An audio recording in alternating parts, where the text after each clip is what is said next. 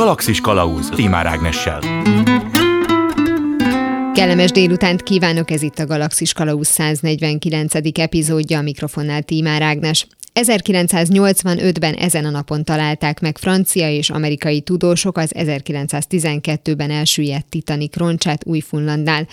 Hogy egy vízben talált műemlékre milyen szakmai, jogi és nem mellesleg erkölcsi előírások vonatkoznak, többek között erről is beszélgetünk mai első interjúnkban. Első megálló a vonalban Tóth János Attila búvárégész van velem a Ráckevei Árpád Múzeum munkatársa. Jó napot kívánok! Jó napot kívánok! Hogyha most le akarjuk egyszerűsíteni ahhoz, hogy valaki búvárégész legyen, azt gondolom ott kezdődik, hogy először meg kell tanulnia búvárkodni. Hát nem feltétlenül az a legelső. Oh. A, igazából itt kettő vonulat van, hiszen a búvárégész, vagy mondjuk akkor fejezzük ki másképp, víz alatti régész, ezt talán jobban kifejezi, egy régész aki lemegy a víz alá, mert vannak lelőhelyek a víz alatt. Tehát itt búvárnak is kell lenni, meg régésznek is kell lenni, és hát én a gyakorlatból úgy látom, hogy a, a víz alatti régészeknél, vagy búvárrégészeknél a leggyakoribb az, hogy valaki régészetet tanul, vagy már végzett is régészként, és akkor fordul a, a búvárkodás felé, tehát a búvárkodás szokott általában később jönni.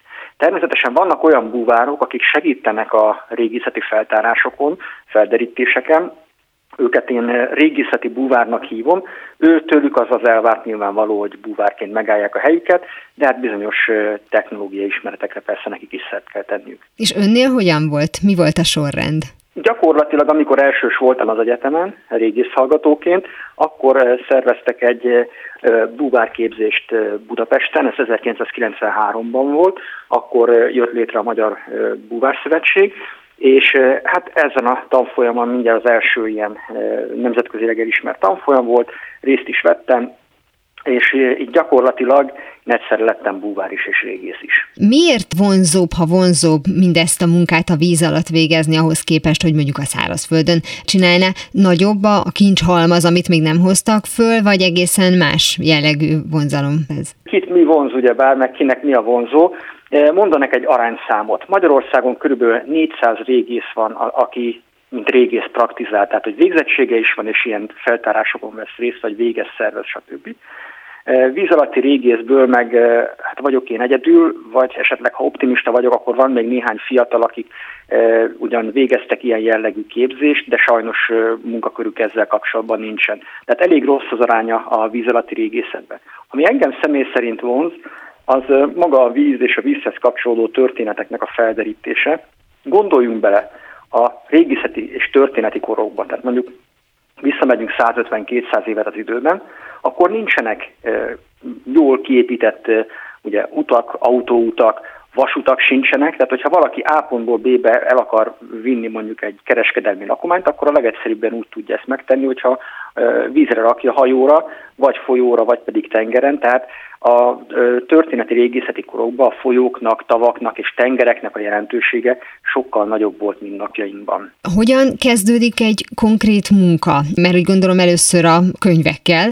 Felteszem, azért ehhez sokkal több minden kell, mint hát egyszerűen csak a régészet és csak a búvárkodás, mert hogy akkor tudni kell, hogy 100, 200, 500 évvel ezelőtt milyen katasztrófák történtek azon az adott vízterületen, milyen teljesen természetes földrajzi jelenségek zajlottak le, ami miatt, hogyha mondjuk valamilyen kincseket fel kell hozni, akkor az nem ott lesz, hanem sokkal arrébb. Tehát, hogy mivel kezdődik egy ilyen munka? Nagyon jó a megközelítése. Én igazából három irányt mondanék, ahonnan el tud indulni egy kutatás. Az első, amit ön említett, hogy van egy információ. Tehát mondjuk mondjuk egy konkrétumot, Mária királyné 1526-ban elsüllyedt kincses hajóit szeretném megtalálni. Akkor nyilván fel kell kutatni az erre vonatkozó írásos forrásokat, meg kell vizsgálni a későbbi beszámolókat, elemezni kell a régi térképeket, hogy valóban ott merre folyhatott a Duna, hol voltak az átanyok, e, és aztán ki kell menni persze a terepre, és ezeket le kell ellenőrizni. A másik információforrásunk, amikor valaki bejön a múzeumba, vagy ír egy e-mailt, vagy felhív telefonon, hogy ő bizony horgászat, túrázás közben a Dunapartján, a Duna medrében látott valamit, ő feltételezi róla, hogy ez egy hajóroncs, vagy éppen valami építmény, és akkor kimegyek, megnézem a környékét, és vagy lelőhely lesz belőle, vagy nem. A harmadik eh, eh, lehetőség pedig az, hogy eh, kiválasztunk egy területet, amit átvizsgálunk részletesen, tehát itt konkrétan több kilométeres szakaszokról van szó, és minden, ami ott kerül, az régészeti lelőhely.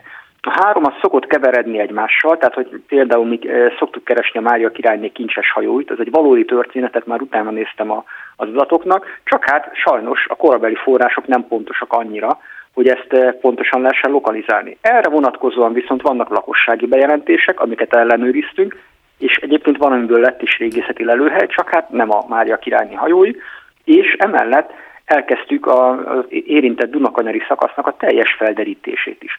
Na most ugye, ha ránézünk a Dunára, ez egy hatalmas. Tehát csak a folyónak a szélessége mondjuk a magyarországi szakaszon is ilyen 500 métertől 800 méterig tart, tehát óriási vízfelületről van szó, de 40-60 cm-es a látótávolság általában, tehát ezt azért búvár módszerrel felderíteni lehetetlenség. Erre mi bevetünk felderítő eszközöket. Ezek közül az én kedvencem az oldalpásztázó szonár. Ez azt tudja, hogy rá van rakva egy hajóra, csónakra, és hogy haladunk előre, a képernyőn látom, beszkenneli a medernek az alját, és látom, hogy mi van a mederben, jobbra és balra a hajótól, ahogy elhaladunk mellette. Itt most nem egy fotóról van szó, bár kicsit hasonlít a kép, minden, ami kiáll a mederből és visszaveri a elektromágneses sugarakat, ezek eh, fényességként eh, fognak eh, jelentkezni, és azok a területek, ahol viszont valami kiárnyékolja a sugarakat, mert mondjuk van ott egy függőlegesen kiálló tárgy, azok meg egy fekete árnyékot vetnek. Tehát ebből lesz egy képünk, és nyilván már azért tíz éve alatt megvan a gyakorlatom hozzá, hogy meg tudom állapítani, mi az, ami mesterséges lehet, mi az, ami természetes lehet, és nagyon fontos, hogy ez van egy koordináta is, ami megadja ugye a földrajzi elhelyezkedését ennek az adott pontnak, tehát később oda vissza lehet menni, le lehet merülni, meg lehet nézni. Ahogy ugye ön is mondta, azért annál nagyobb a víz felület, vagy vizes terület Magyarországon, hogy ezt mondjuk szisztematikusan átvizsgálja a régész, de mondjuk ha veszük a Duna szabályozását történelmi viszonylatban, az nem volt annyira régen, hogy azt mondhassuk, hogy akkor hát arra felé nem érdemes kutatni, mert ott egészen régi dolgokat már nem fogunk találni, hiszen annyiszor építkeztek ott, hogy ott ha már találtak valamit, azt felhozták akkor. Régi összetett és bonyolult ez a, a Dunai történelemnek a, a folyamata, mert hogy előfordulhat az, hogy valamikor e, régen folyt egy folyó valahol, tehát a Dunának volt egy medre, aztán a történelem folyamán áthelyeződött, aztán utána leszabályozták ezt a folyót, ugye levágtak mondjuk egy kanyarulatot, kiegyenesítettek, de lehetséges, hogy miközben kiegyenesítették, átmetszettek egy régebbi medret, ami még annál is régebbi, mint amit e, szabályoztak. Tehát itt a medrek keresztül kasul mennek egymáson, ez az egyik. A másik dolog, hogy lehetséges, hogy szabályozott a meder, de mondjuk volt a partján egy régészeti lelőhely. És ahogy ugye magára hagyták a folyót, az elkezdett folyni, és lehet, hogy bemosódik erről a parton lévő régészeti lelőhelyről ismeret, és onnantól már van víz alatti régészeti lelőhelyünk is. Természetesen valóban a legígéretesebb kutatási területek azok azok a szakaszok, amelyek a szabályozás előtt is folyómedrek voltak. Egyébként ezek a nagy átvágások inkább a Tiszánál jellemzőek, ahol hatalmas meandereket vágtak le és egyenesítették ki a folyót, illetve hát a Dunának a Budapesttől délre lévő szakaszán, a többin azért nagyjából ugyanott folyik. Hát gondoljunk bele Budapest esetébe, a rómaiak idején is, a, a bronzkorban is, tehát mindig nagyjából itt folyt a, a folyó. Persze a part az lehet, hogy ment 50-100 métert arrébb, és ennek vannak ingadozásai, de nagyjából ott kell elképzelni a folyót a történeti régészeti korokban is, ahol most van. Tehát itt nagyon nagy változások vannak, és nagyon gyakran nem is igazán tudjuk eldönteni, megnézzünk egy légifotót a a Dunának vagy a Tiszának a, az alföldi szakaszáról, hát ott ilyen kacskaringók vannak benne a mezőkben, ezek mind-mind régi medrek. És ezeknek a, a korát, hogy ezek mikor voltak valódi medrek, ezt nem tudjuk. Valószínűleg a többség az a jégkorszak előtt, vagy jégkorszak alatt, illetve azután alakult ki, és nem a, az emberi megtelepedés idején, de ezeket nem tudjuk keltezni, mert semmilyen adatunk nincsen rá. Tehát itt bőségesen van mit kutatni, nem csak a régészeknek egyébként, hanem a környezettörténettel foglalkozóknak is. És ilyenkor mondjuk érdemes akkor tudni azt, hogy melyek voltak a kereskedelmi útvonalak, mert nagyobb eséllyel, hogyha történt valami katasztrófa ott egy hajó valami szállított rakományt, akkor az akkori rakomány az ma már műemléknek számít, és azt fogják felhozni. Tehát most ez egy nagyon laikus kérdés, észszerűbb a Dunán keresni, mint mondjuk a Tiszában? Nagyon sok minden befolyásolja a kutatást.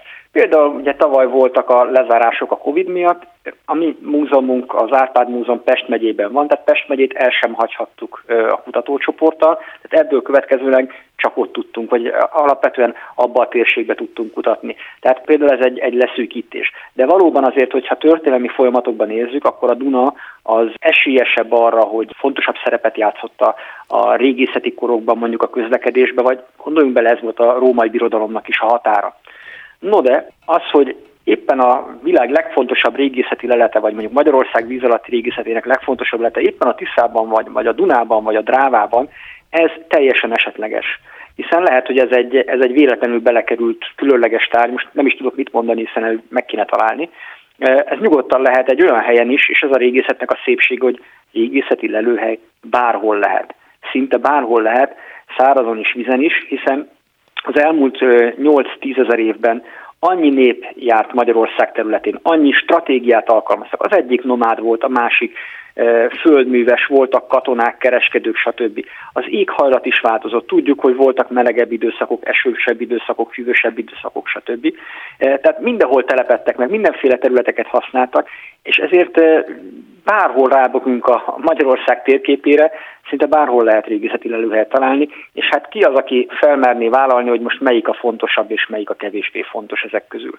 Úgyhogy ez egy, ez egy nagyon nagy dilemma, de valóban azért, ha, ha méretet nézzük, már pedig a méret az lényeg a folyóknál, azért a Duna Közép-Európának, sőt az egész Európai Uniónak egyébként a legnagyobb folyója. Tehát hosszúságban is, vízhozamba is egy óriásról van szó, ami összeköti egymással a Fekete-tengeri mediterrán térséget és a, a dél-németországi alpesi térséget egymással, tehát egy nagyon-nagyon fontos csatornáról, idézőjebbe csatornáról, tehát mm, kulturális folyosóról, kereskedelmi útvonalról beszélünk, úgyhogy a, a Duna az valóban kitüntetett figyelmet érdemel. És hát ami nagyon fontos, hogy őrá nem vonatkoznak a határok, azt nem lehet ott lezárni, és gondolom ilyen szempontból az is dilemmát jelenthet, hogyha valamit találnak egy határhoz közel nálunk, vagy akár a szomszédos országban, akkor az kié. Tehát ilyenkor kezdődik el a vizsgálat, hogy mondjuk honnan pottyant ki az a tányér, milyen hajóról, és akkor a hajó tulajdonos országé lesz az a, az a műemlék, vagy azé, akihez éppen most a terület tartozik, vagy erre van egy nagyon exakt meghatározás, és akkor attól nem lehet eltérni. Magyarországon és a környező államokban a teritorium számít. Tehát mm. akinek a területén van, annak a kulturális öröksége, annak az államnak a tulajdona. Tehát nincs különbség Ausztria, Szlovákia, Magyarország, Horvátország között, ezeknél mindegyik állami e, tulajdonba kerül a régészeti terület, és amelyiknek a, amelyik országnak a tulajdonában van az a terület, azért az állami lesz a lelet. Ez nem is kérdés. Ez együttműködés az egy nagyon fontos dolog, például a, a horvátokkal volt egy nagyon fontos és nagyon gyümölcsöző együttműködésünk a Dráva folyó kapcsán, ugye határfolyó, és ott volt is egy olyan lelőhelyünk Dráva Tamásinál, egy rönkhajó tehát fatörzsekből kivált e, csónakokból vagy hajótestekből álló úszó ponton híd. Tehát egy olyan lebegő hidat gondoljunk, ami ilyen hajószerűségek vannak összeerősítve, és ezen masíroztak át a török katonák, és hát ez, ennek az egyik része az Horvátországban volt, a másik része Magyarországon. Tehát nyilván mindenki megtartja a saját lelőhelyét, de mégiscsak ketten együtt kutattuk, hiszen mindenkinek a területén volt ebből az örökségből. Úgyhogy ez egy, de azt gondolom, hogy ez inkább erősség és egy lehetőséget látok benne, sem pedig eh, akadályt, Másrészt pedig ott van az UNESCO-nak a, a 2001-es konvenciója, ami a víz alatti kulturális örökség védelméről szól. Ha már a Titanicot megemlítjük, akkor ezt a, az UNESCO egyezmény is megemlít éppenséggel. Ugyanis ugye, most mi csak a folyókról beszélünk, ahol teljesen egyszerű, mert megvan, hogy hol van az országhatár.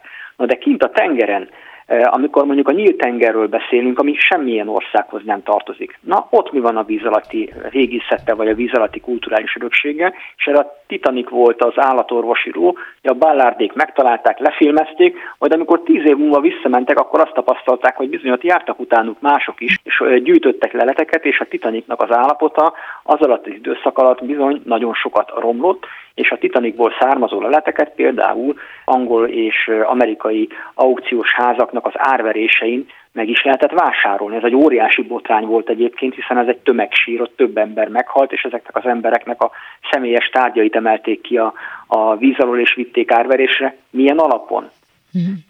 Úgyhogy erre van ez az UNESCO egyezmény, és ő le is szabályozó, csak régészeti céllal, tehát tudományos céllal, régészvezetésével tilos eladni a tárgyakat, és ők is nagyon biztatnak mindenkit a tudományos és kulturális együttműködésre. Úgyhogy ez a számunkra is egy nyitott lehetőség egyébként a tengereknek a kapcsán. Ha már említette ezeket a bizonyos személyes tárgyakat, akkor ilyenkor felmerül, hogy mondjuk, ha pontosan beazonosítható az adott hajó, és az, hogy kiutazott rajta, hogy esetleg mondjuk, ha olyan értékekről van szó, akkor a leszármazottaknak előjogaik lehetnek? Attól függ, mikor a, a hajó. Tehát én nem gondolnám, hogy egy 1600-as, 1700-as de még azt mondom, 1800-as évekbeli roncsnál bármikor is meg tudjuk állapítani, hogy kinek a tulajdona volt.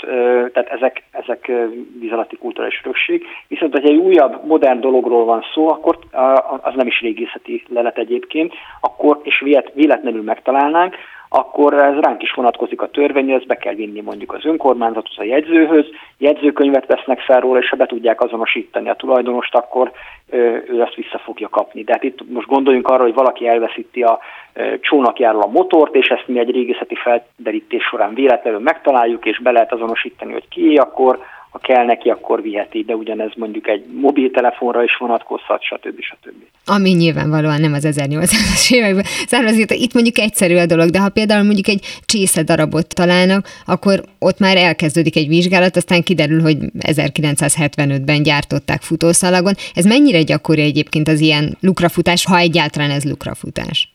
A régész azért nagyjából el tudja dönteni, hogy mi az, ami régészeti, és mi az, ami nem. Tehát mondjuk egy csészénél mi úgy vagyunk régészek, tehát az mi képzésünk olyan, hogy bárki, egy, bármiki a hallgatók közül ugye kimegy az utcára, lát egy autót, akkor azért ránézésre meg tudja mondani, hogy az egy oldtimer autó, vagy egy tíz éves autó, vagy egy nagyjából vadonatúj autó. Még szerintem a típusát is nagyon sokan felismerik. Ugyanígy vagyunk mondjuk a mobiltelefonokkal, vagy akár a hölgyek a táskákkal, cipőkkel a régésznek az a dolga, hogy fölismerje ezeket a tárgyakat, hogy, tehát típusokat, úgyhogy nyilván vannak trükkök, hogy korongolt kerámiáról volt ez szó, kézzel készült, milyen a díszítése, mázas, vagy esetleg bekarcolt díszítések vannak, bütykök vannak rajta, a peremnek a formája, stb. Tehát egy csomó olyan jegy van, ami alapján egy régész meg tudja mondani egy tárgyról, hogy mondjuk az egy bronzkori vagy egy római kori vagy egy középkori. Tehát ilyen módon azért a, a, az abszolút új kort azt ki tudjuk szórni. A nagy meglepetés az abból lehet, amikor ritka tárgyat találunk. És a víz alatt egyébként lehetséges ritka tárgyakat találni. A svájci tavakban például a bronzkori cölöpépítmények mellett a kollégák találtak szandált, szakadt szandált, kosarat, olyan szerves anyagokat, akár magokat, amelyek nem olyan tipikus leletek, amik egy régészeti lelőhelyen előkerülnek, hiszen szárazföldi körülmények között a szerves anyagok menthetetlenül elpusztulnak. Víz alatt viszont meg tudnak maradni. Ez egy fantasztikus dolog egyéb iránt. Viszont itt van egy másik segítség, ez a tudományos kormeghatározás, a természettudományos kormeghatározás, például a rádiokarbon keltezés, ugye a radioaktív bomlás alapján mondjuk ilyen 50-100 éves pontossággal meg lehet mondani egy tárgyról, hogy mikori.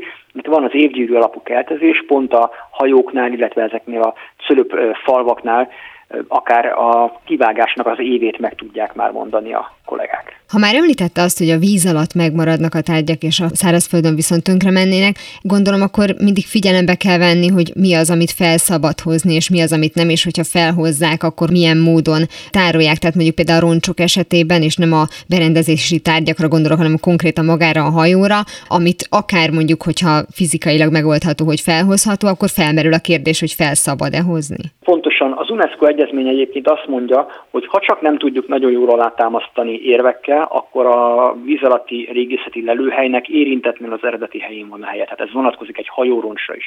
Gondoljunk bele, kiemelek egy nagy Dunai hajót, fantasztikus lehet, milyen jól mutatna idekint, csak hogy abban a pillanatból én kiemelem, ugye a légköri levegővel e, mindjárt kapcsolatba kerül, Más a, ugye más a páratartalom, mert víz alatt vízbe volt, ott 100% volt fönn, meg elkezd mindjárt kipárologni belőle a víz. Hőhatást kap, ugye nappal melegebb van, éjjel hidegebb, tehát már van egy elég jelentős napi ingadozás a vízhez képest, ezen kívül UV-sugárzás és egyéb napsugárzás éri, tehát rögtön elkezd tönkre menni, és mondjuk 5-10 év alatt, ha nem konzerváljuk ezt a hajóroncsot, akkor lapátolni lehet, tehát akkor porrá fog válni. Mm.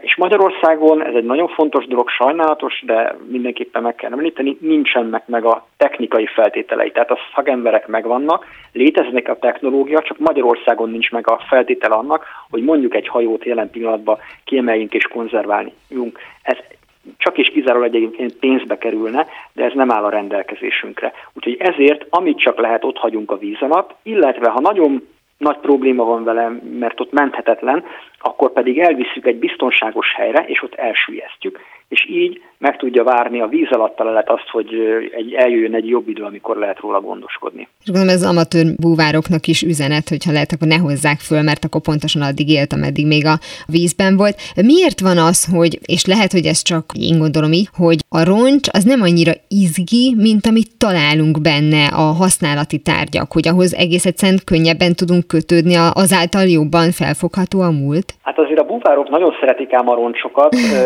ezért is van annyi, mondjuk a Vörös-tengeren külön roncs szafarikat szerveznek, ahol ezeket a második világháborús mondjuk hajóroncsokat meg lehet nézni, de való igaz, hogy a tárgy az ugye kicsi, meg lehet mozdítani, mindenki fel tudja hozni, és akkor el lehet rajta morfondírozni, hogy ez vajon mi lehet, meg lehet másoknak mutatni.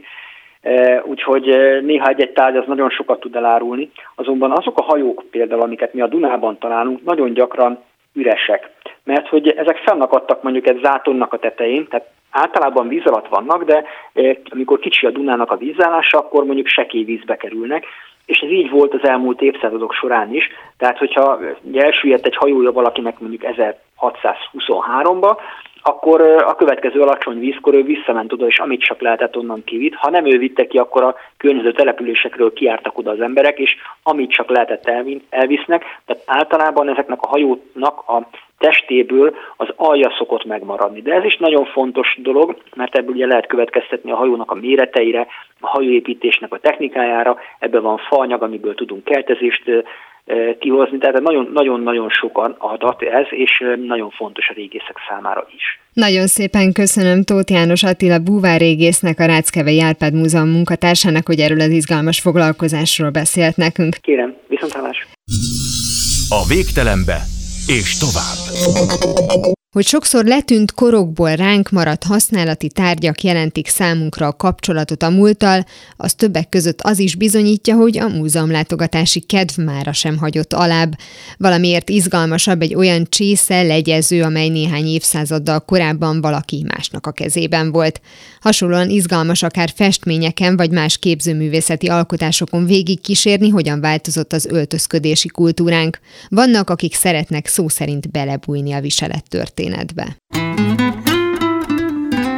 Második megálló a vonalban Kovács Melinda, a multidéző találkozók Facebook csoport egyik adminisztrátora, blogger van velem. Szia! Ja. Hogyha valami a múltból a kezünk ügyébe kerül, vagy akár látunk róla egy képet, akkor az feltár egy olyan világot, ami iránt hát szoktunk vágyakozni. Úgyhogy először is a te személyes érzéseidre vagy gondolataidra vagyok ezzel kapcsolatban kíváncsi, hogy van benned egy ilyen személyes vágy, van egy konkrét kor, amit nagyon szeretsz, és ezért is csatlakoztál a, a csoporthoz, és veszel részt ilyen aktívan ebben a, a munkában, vagy honnan indult tulajdonképpen ez a dolog? Engem már régóta érdekelt ez a divat és a történelem ismerem lényegében kiskorom óta, amikor először fellapoztam egy divattörténelemmel foglalkozó könyvet, és megakadt a szemem a sok szép változatos ruhán. Úgyhogy innen jött ez az indítatás, hogy komolyabban érdekeljen a divattörténelem. És akkor ez végül is ilyen egyéni kutató munkákkal teljesedett ki az ezredfordulón. Akkor ugye bár még nem volt internetes, digitális könyvtárak, feltöltve múzeumok, semmi.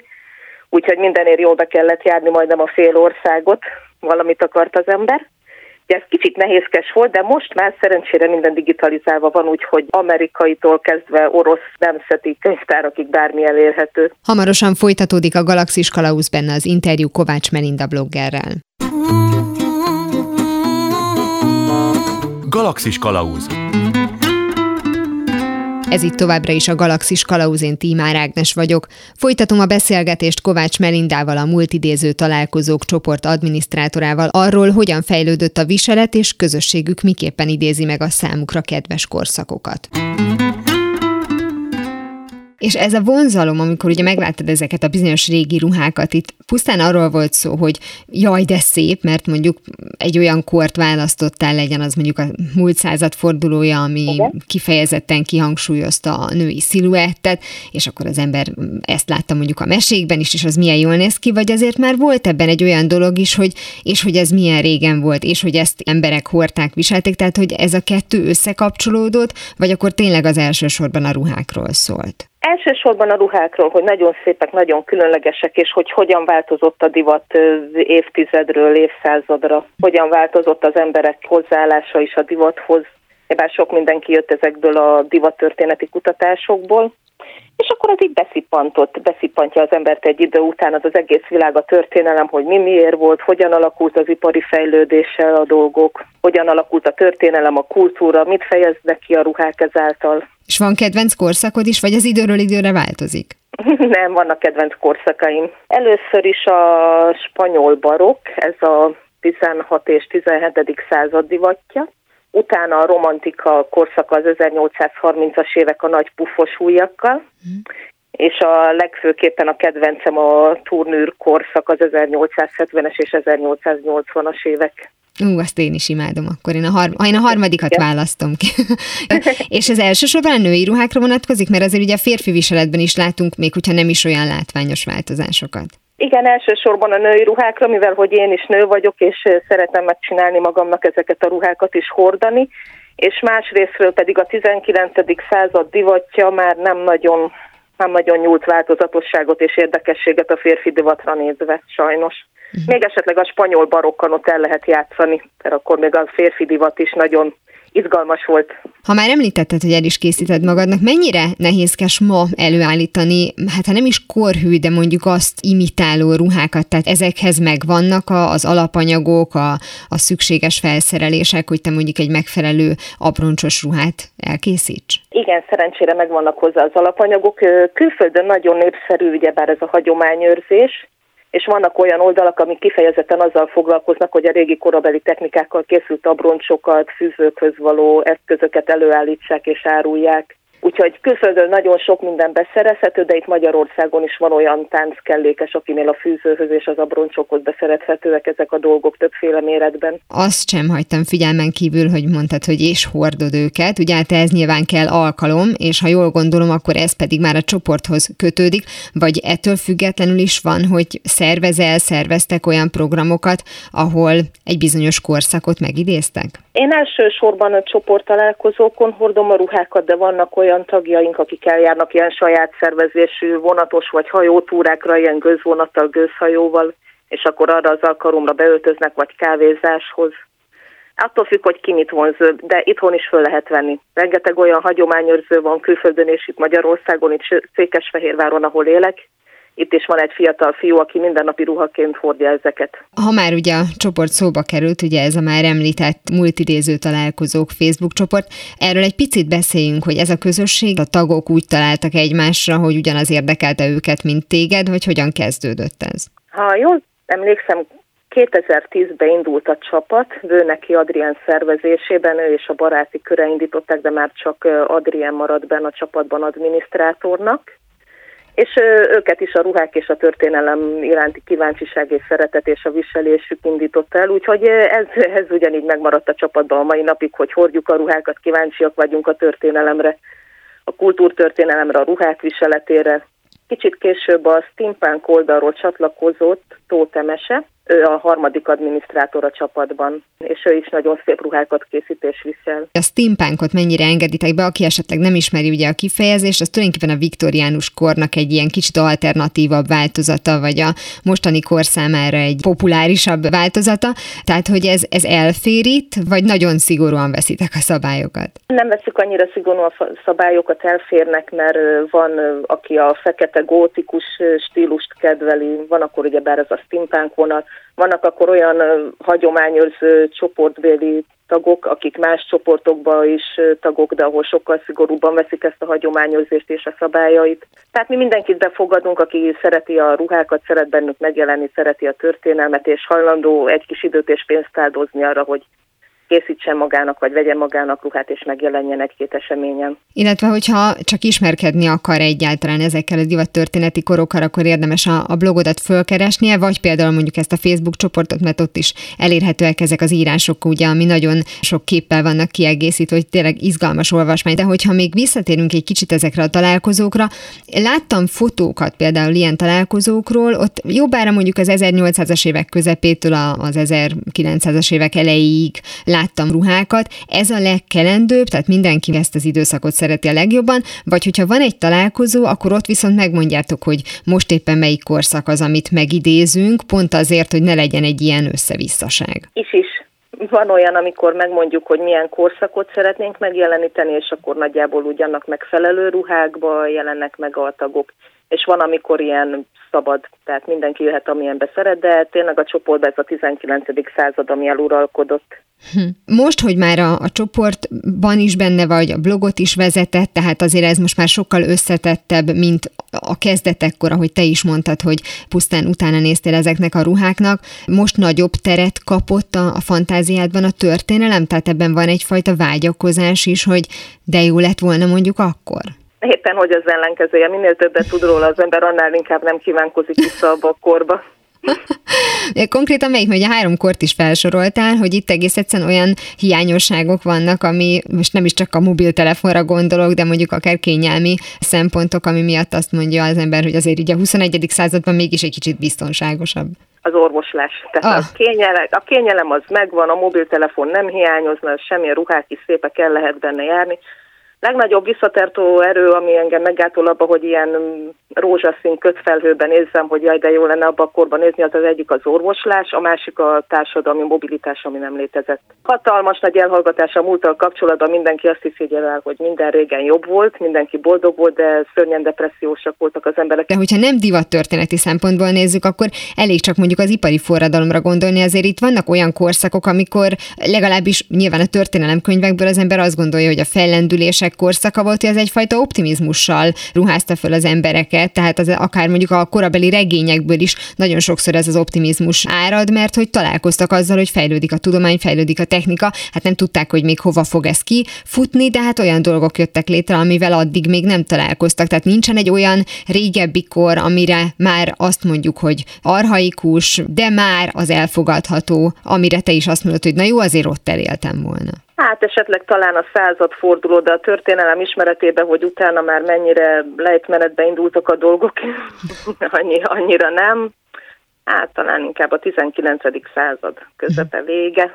Tehát akkor tulajdonképpen ez a legszerencsésebb megoldása, hogyha akarod, akkor fölveszed a krinolinos ruhát, találkozol a hasonló gondolkodású emberekkel, de minden adott ahhoz, hogy teljesebb életet élj. Igen, igen, talán ezért is tetszett meg ez az 1870-es, 80-as évek, mert akkor már az ipari forradalomnak ugye bár jönnek ilyen előnyei, világítás, gáz, elektromosság, stb., amit ma is szeretünk és ismerünk. Bár a nőknek még azért néhány évtizedet várni kellett arra, hogy kényelmesebb legyen a ruhájuk.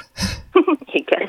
Nagyon szépen köszönöm Kovács Melindának, a Multidéző Találkozók Facebook csoport egyik adminisztrátorának, bloggerének, hogy beszélgetett velem divattörténeti korszakokról, illetve az ő vonzódásukról ezekhez a különleges időszakokhoz. Köszönöm szépen még egyszer, hogy ezeket elmondtam. Én köszönöm még egyszer a megkeresést. Azonnal visszatérünk a normális állapotokhoz, mihelyest bizonyosak leszünk abban, hogy mi is a normális. Egyeseknek a barokk, másoknak a viktoriánus kor értékrendje külső adottságai vonzóak, a fentezi íróknak, illetve a műfaj rajongóinak pedig úgy tűnik még mindig elsősorban a középkor kedvence. Hogy ez miért és mennyire igaz manapság, és persze hogyan alakultak át fokozatosan a fentezi művek, erről beszélgetünk a folytatásban.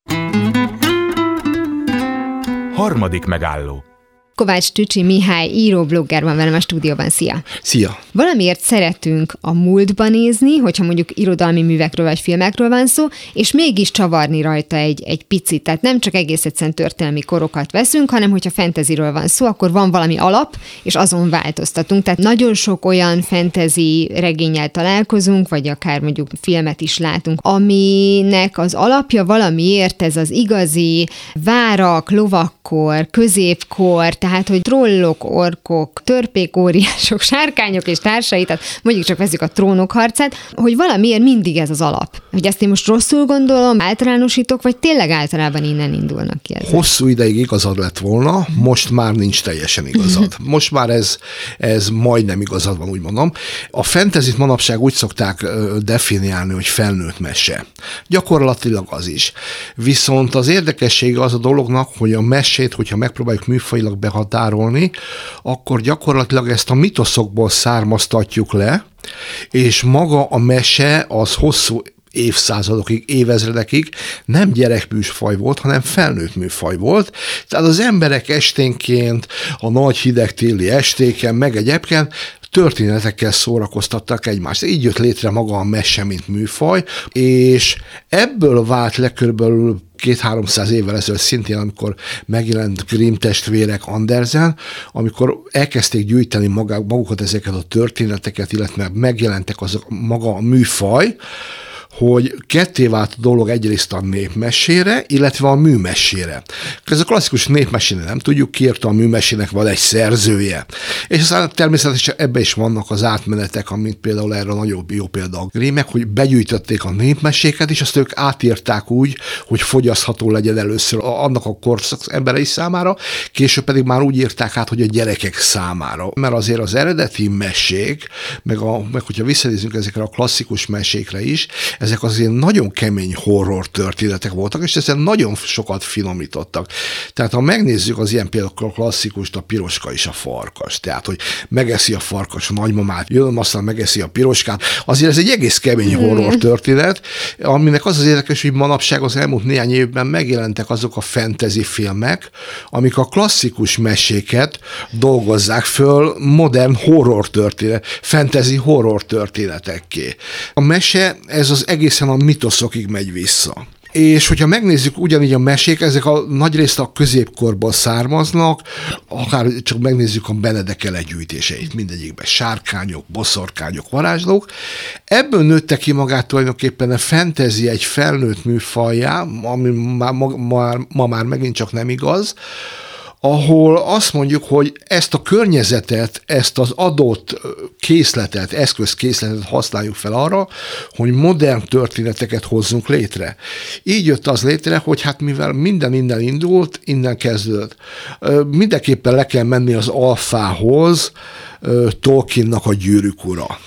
Ez gyakorlatilag, ha igazán a fentezit el akarjuk valahol kezdeni, ez a pillanat, hogy ebben született meg a fentezi. Na most uh, Tolkien az egy irodalomtudós volt. Nagyon járatos volt a brit birodalom mitológiáiban, az északi mitológiákban, és nagyon sok elemet a törpéktől, trollokon át mindent innen vett át, csak ő ebből írt egy kvázi epikus költeményt és ennek végül is akkora siker lett, hogy ebben megszületett egy műfaj, és hát akaratlanul is, hát ugye bár ez a középkor ment tovább, innen jött az, hogy igen, hát középkor, mert ugye bár sárkányok, várak, varázslók, ez úgy adta magát a korszakot, és hogyha megnézzük tulajdonképpen az egész középkori mitosz világot, akkor az Arthur mondakörtől kezdve mind gyakorlatilag ugyanebből a körből építkezik. Jelképek, vadak, szörnyek, hősök, megmentendő emberek, nemes célok, gyakorlatilag ugyanaz a motivum készlet. Tehát, hogy azon kívül, hogy ezek a motivumok megvannak, van egyfajta olyan, nem tudom, eszmeisége is, ami átemelhető, tehát, hogy mondjuk a lovagi erények és a többi, hogy van mindig egy cél, amiért harcolunk, hogy egy másik korban ez nem lenne annyira elfogadható, vagy mondjuk másik korba helyezni egy olyan világot, amiben vannak sárkányok, tehát mondjuk a 1920-as években rakni egy fentezi, rövid, és közben megjelennek a sárkányok, miközben korábban sem volt rá bizonyíték, hogy voltak, akkor azt már úgy, úgy nézni az ember, hogy aha, hát ez így nem jó. Nem ilyen egyszerű a dolog. Magán az írói szándékon múlik, hogy, hogy mit akar a történet középpontjába helyezni. Vannak azok a klasszikus mitológiai történetek, amiben ugyebár ilyen nemes eszmék. Ezt át lehet ültetni tökéletesen a mai korba, bármilyen korba át lehet ültetni, de vannak olyan fentezik is, amit tulajdonképpen semmi más, csak egy olyan történet, amiben van egy sor kaland, van egy főhős, amit végigcsinál, tehát most nem sokban különbözik egy mai akciófilmtől, vagy bármitől, csak itt megint az van, hogy egy más korszak, más eszközkészlettel használ. Tehát ma, ma manapság is vannak már olyan filmek, hogy a mai napokban jelennek meg a sárkányok, stb., de ezek általában itt már ö, elmegy inkább a kalandregény, a horror, meg ebben ilyen műfajok felé, és ilyenkor már nagyon nagy a katyvasz tud lenni. És hogyha az időpontot nézzük továbbra is, akkor azért határozottan a fentezi a múlthoz kötődik? Tehát azt mondjam, hogy klasszikust idézek, hogy réges-régen egy messzi-messzi galaxisban, és akkor senki nem köthet belénk, és oké, okay, persze, persze, hát lovagruhában vannak, meg várak vannak benne, meg hercegnők vannak benne, de mi nem mondtuk ki egyébként, hogy 1450-et írunk, és őt azt sem mondtuk, hogy ebben a galaxisban járunk, és akkor senki nem köthet belénk. Vagy vannak azért, mert hogy mondtad a beszélgetésünk elején, hogy már azért ez az általánosítás nem feltétlenül igaz, hogy ma már azért el tud rugaszkodni a fentezi, akár helyezheti valami kitalált jövőbeli, tűnő világba is, vagy azért még mindig a múlt az alap? A legnépszerűbb még továbbra is talán a múlt. De most már ugyanerre a szintre följött a jelen, különösen akkor, hogyha a, a tévésorozatokat nézzük. Uh-huh. Nagyon nagy lökést adott a fantasy műfajának a Harry Potter ez lett az egyik markáns példája a modern, a jelenkorban játszódó fantasynek, ami gyakorlatilag a, a, a fantasztikus világra, mint egy párhuzamos univerzumra tekint. Van a mi világunk is, van mellette egy másik világ, és a két világ között átjárható van. Ezt a stílus nagyon gyakran műfajilag úgy hívjuk, hogy urban fantasy, tehát hogy városi fantasy. Ennek millió egy motivuma van, de a korszakok te, tekintetéből ez most már teljesen széles körű, tehát menjünk vissza egészen az ókorig. Hát, hogyha megnézzük az ókori irodalmat, Odysseus, az egész egy szintiszta fentezi. Harcos fentezi, varázslatok, ármányok, küzdelem. Amikor meg az Odysseus utazásait nézzük, ahol varázslók vannak, disznóvá változás, egy szemű óriás, az már abszolút klasszikus fantasy, de ez rá lehet fogni bármelyik görög mondára, római kori történetekre, mind henzsemlek az ilyen elemekről, gyakorlatilag ez a mitosz világ, amiből, kinő, amiről beszélek, amiből kilőtt magát a mese. Ugyanez van, hogy ezeket a történeteket fel lehet dolgozni mai szemmel. Tehát nagyon sok olyan fantasy született mostanság, amelyik ezeket a klasszikus történeteket ö, dolgozza fel, ha nem is konkrétan az Odysseus, de például konkrétan a görög mondavirág Zeus-tól kezdve a különböző isteneket lehozzák a földre, és ezt megcsinálják a, a mai modern világban. Például egy nagyon érdekes párosítása az urban fantasynek és ennek az ókori fantasynek a, a villámtolvaja Percy Jackson uh-huh. és az Olympusiak, ez egy Rick Riordan regényből született film, onnan lehetett ismerős. Gyakorlatilag az ókori görög mondavilág elemeit úgy tekinti, hogy igen, ezek a görög istenek léteznek, ma is megvannak ugyanezek, csak itt vannak mellettünk, csak nem tudunk róluk. És hogyan lehet ezeket a kalandokat átültetni a mi világunkba? És ebből született egy nagyon kellemes szórakoztató történet. De ezt ugyanúgy rá lehet bármilyen klasszikus ókori mitoszvilágot föl lehet hozni akármelyik népnek az ilyen történetet, hiszen e bizonyos szinten nagyon hasonló alapkészletekkel dolgoznak, és csak a kultúrkörnyezete más ezeknek, akár a római, görög, vagy bármilyen más irodalmat nézünk. Tehát, hogyha összefoglaljuk, akkor régen mondjuk jellemzőbb volt az, hogy választunk mondjuk egy inkább középkori hátteret, és akkor annak a motivumait, ma meg sokkal gyakrabban találkozunk azzal, hogy kiragadjuk ezeket a motivumokat, és elhelyezzük akár napjainkban is, tehát, hogy akár a sorozatok szintjén a bűbájos boszorkáktól kezdve a boszorkányok elvezett könyvet, tehát a boszorkányokat, vámpírokat, akár zombikat és társaikat kiemeljük, és ide rakjuk a minket körülvevő világot. Igen, igen, tehát gyakorlatilag maga a szerző dönti el, hogy milyen időszakban hozza létre a fentezit. Hogyha egy picit visszatették az abszolút klasszikusok középkori fantasy, és abszolút über lett az elmúlt másfél évtizedben, ugyebár a trónok harca, amelyik szintén a klasszikus középkori fentezi, aminek megint csak az az érdekessége, hogy valós elemeken nyugszik, mert a szerző a száz éves háborút uh-huh. dolgozta föl a, regényében, csak megkapta, ez, itt van a történelem, itt van ez az eszközkészlet, és a kettőből létrehozott egy nagyon remek regénysorozatot, amiből aztán egy nagyon jó filmsorozat is született. Csak nem fejezte be. Hát igen, szóval nem olyan egyszerű, amikor már muszájból kell írni, akkor, akkor az már nehezebb. És akkor tényleg akkor eljutunk arra, hogy, hogy ugyebár vannak a napjaink, ami rettentő mond megerősödött, nagy valószínűséggel a tévének köszönhető ez, hiszen hogyha most már fölmegyünk bármelyik streaming szolgáltatóra, tucatjával találunk olyan fantasy sorozatot, ami jelenben játszódik. Ebben szintén nagyon erős szerepe volt a Harry Potternek, hiszen most rengeteg olyan sorozat van, ami valamilyen középiskolában, egyetemen, stb. játszódik, ahol foglalkoznak az olyanokkal a varázsképességűek, bűbájosok, stb. De emellett szintén, hogyha valami klasszikusat akarok említeni az Urban Fantasy-ből, akkor visszamehetünk egészen a 80-as évekig, és ott volt a klasszikus a hegylakó, uh-huh. amely gyakorlatilag az urban fantasy-t belerobbantotta a tudatba, aminek nagyon komoly szerepe volt a Queennek a zenéjének uh-huh. is, hiszen én is először a Queennek a klipjét láttam, és abban voltak benne ezek a kardozós jelenetek, hoppá, itt egy középkori jelenet, de utána Lóden kabátba folytatja, mostani New Yorkba, és stb., és akkor hoppá, mi lesz ez a film, és akkor az ember így várta, hogy mi ez a film, és tényleg rendkívül nagyot szólt az első rész, hogy utána mit csináltak vele a többiekkel, az, igen, az már... a sorozat a, igen, a sorozat az még egy egész kellemesen sikerült, mert annak gyakorlatilag csak az egyetlen gyermekbetegsége van, mint minden sorozatnak, hogy 40 perc alatt kell egy komplett történetet mm. elmesélni. És hát ebből indult ki tulajdonképpen az az urban fantasy, és itt is lehet rengeteg példát hozni. Ami még fontos, hogy a fantasy maga korosztályokra esett szét az elmúlt időszakokban. Tehát beszélhetünk gyakorlatilag gyerekfenteziről, ifjúsági fentezitől, adult fenteziről, és tulajdonképpen felnőtt fenteziről, hogy példákat hozzak a dolgokra, például a, a gyerekfentezi az gyakorlatilag a Harry Potter első két-három kötete. Uh-huh. Az, de mivel fölött a fős, át felnőtt ifjúsági fentezivé, és ha megnézzük az utolsó kötetet, az már annyira kemény dolgok vannak benne, hogy gyakorlatilag már a jengedölt, a, a fiatal felnőttek kategóriájába sorolhatjuk. De gyerekfenteziként említhetem például Liz Flanagannek a Sárkánylány című nagy sikerű ifjúsági regényét, amelyik szintén egy középkori fentezi, ahol egy szigeten abban a hitben vannak, hogy a sárkányok már rég kipusztultak, és egy kis szegény árva szolgálólány talál három sárkánytojást. És akkor innen indulnak ki a történetek.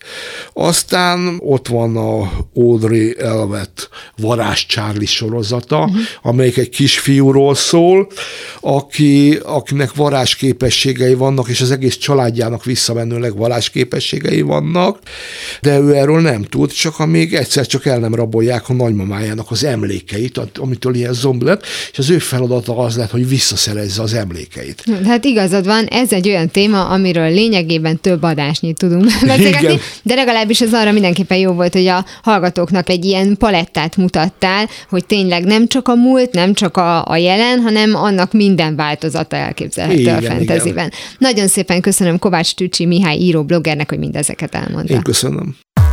Totó, azt hiszem már nem Kenzeszben vagyunk.